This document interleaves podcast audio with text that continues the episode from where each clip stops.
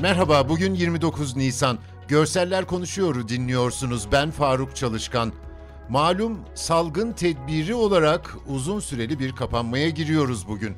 Tabii bu kısıtlamalardan muaf olanlar da olacak.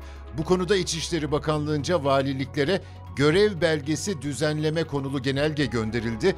Muafiyet kapsamındaki iş yeri, fabrika imalathane çalışanları İçişleri Bakanlığı e-başvuru sistemi üzerinden görev belgesi başvurusu yapabilecek.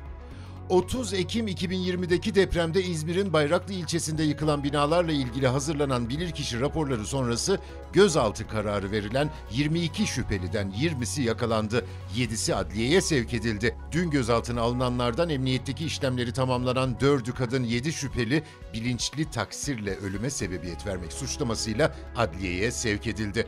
9 Eylül Üniversitesi'nden 3 akademisyenin hazırladığı bilirkişi raporunda yıkılan binalarda standartlara uygun olmayan malzeme ve düşük kalite beton kullanıldığı ve projelendirme hataları bulunduğu tespitinden sonra işlem yapılmayan 22 şüpheli hakkında daha gözaltı kararı verilmiş, 17 kamu görevlisinin dosyaları ayrılmıştı.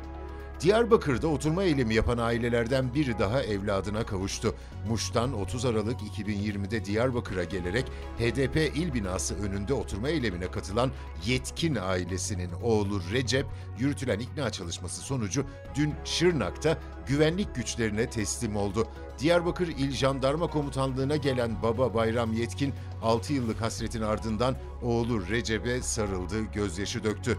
Görüntüde bu buluşma için ayrılan salondayız önce babanın bekleyişini görüyoruz. Yüzü gösterilmiyor bir kanepede oturuyor. Önünde uzun bir sehpa, onun üzerinde de çok sayıda mikrofon var. Ellerini birleştirmiş dizlerinin üstünde. Sonra kot pantolon siyah gömlekli bir gencin ona doğru hızla geldiğini görüyoruz. Onun da yüzü görünmüyor. Sehpanın arkasına geçip babasına sarılıyor. Babası oğlunun yanaklarından öpüyor sonra elini kendi gözüne götürüyor. Ağlıyor. Oturuyorlar kanepeye yan yana. Kanepenin iki köşesinde büyükçe Türk bayrakları, arkada Cumhurbaşkanı Erdoğan'la Atatürk'ün büyük portreleri. Otururlarken baba sol elini oğlunun başının arkasına götürüyor. Kendine çekip başından öpüyor bir daha. Sonra kolunu onun omzunda tutuyor. Yetkin ailesinin oğulları Recep'e kavuşmasıyla uğruna oturma eylemi yaptıkları çocuklarını terörün pençesinden kurtaran aile sayısı 25'e yükselmiş oldu. Bugünlük bu kadar. Bizi hangi mecrada dinliyorsanız lütfen abone olmayı unutmayın. Hoşçakalın.